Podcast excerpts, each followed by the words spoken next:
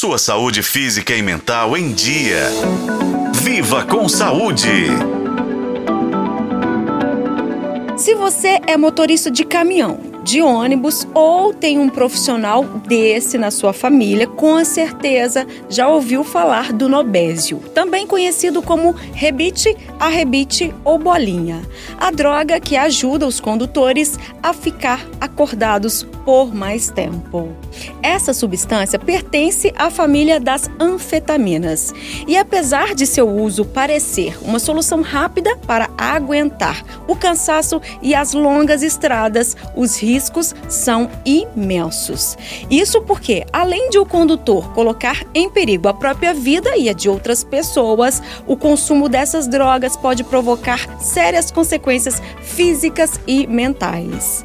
Mas caso você não saiba, existem outras substâncias psicoativas também usadas pelos motoristas, como conta o médico toxicologista do grupo Fleury, Álvaro Puccinelli. As drogas mais comumente utilizadas, principalmente pelos motoristas, são basicamente dois tipos: drogas que estimulam o sistema nervoso central, como a cocaína, as anfetaminas, e drogas que deprimem o sistema nervoso central, como a maconha, o álcool, os opioides.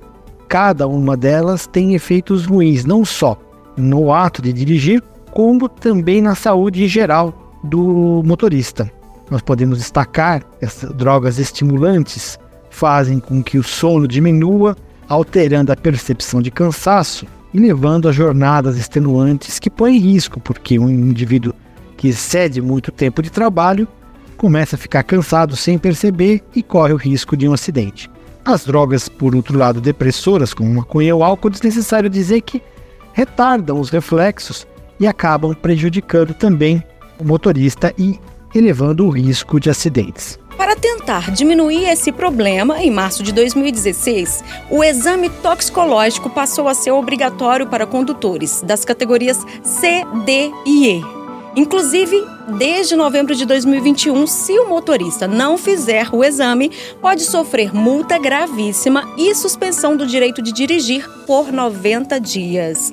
Esse exame, que precisa ser feito na hora de tirar ou renovar a carteira e também a cada 30 meses, é fundamental para identificar o uso regular de substâncias psicoativas nos últimos 90 dias. Portanto, gente, é muito importante que todos estejam cientes dos perigos do uso de drogas nas estradas. Afinal, segurança no trânsito é responsabilidade de todos nós. Eu sou Nubia Oliveira e este foi o podcast Viva com Saúde. Acompanhe pelos tocadores de podcast na FM O Tempo.